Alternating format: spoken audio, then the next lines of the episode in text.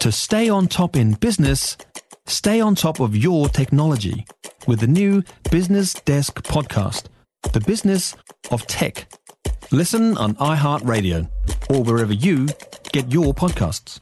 Uh, how ironic that just yesterday, if you were listening, we were talking about the value of Sauvignon Blanc land in Marlborough selling it at record amounts, $400,000 a hectare, I think I said. Now, this morning Invivo, as in the wine producers, their Sauvignon Blanc has won a tender for American Airlines to be served on their international premier and business class, also Delta Airlines across the US, and the Disney Cruise Line is going to be serving it as well. Now, the Invivo co founder is Tim Lightbourne, who's back with us. Tim, very good morning to you.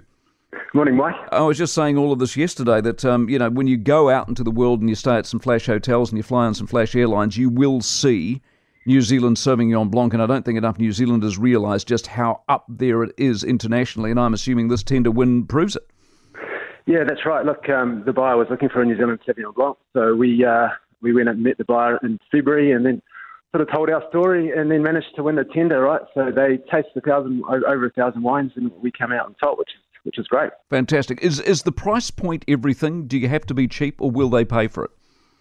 Uh, they'll pay for it. We're not. We're definitely not cheap. We're New Zealand sort of commands still a premium for Sauvignon Blanc. You know, we're around about fifteen to twenty dollars US per bottle, which, believe it or not, is premium. Average pot, uh, bottle price is about ten dollars in the US. So, yeah, we're still pretty premium in the market. Okay. What about Disney? How do they fit into this picture?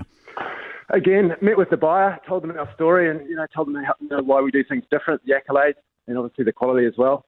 They are launching in Australia and New Zealand later this year. So, again, just winning that tender and winning the taste off. Now, I'm sure it's commercially sensitive, but they must be buying more than half a dozen, mustn't they? I mean, they'd be buying quite a bit. yeah, a little bit more than half a dozen. Um, you know, it's in the hundreds of thousands.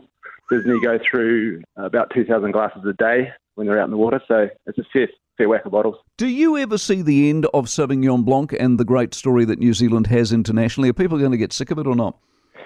Uh, we get told all the time it's ending, but it's still, you know, it's still growing. In the US, we have um, only about 3.6% market share. So if we double that, uh, then it's all on for us.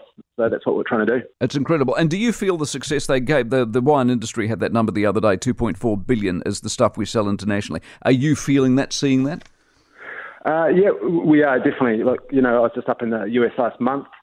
Uh, I met with two buyers who collectively buy about nine billion US worth of wine and they're after New Zealand Sauvignon Blanc, and you know they want good quality.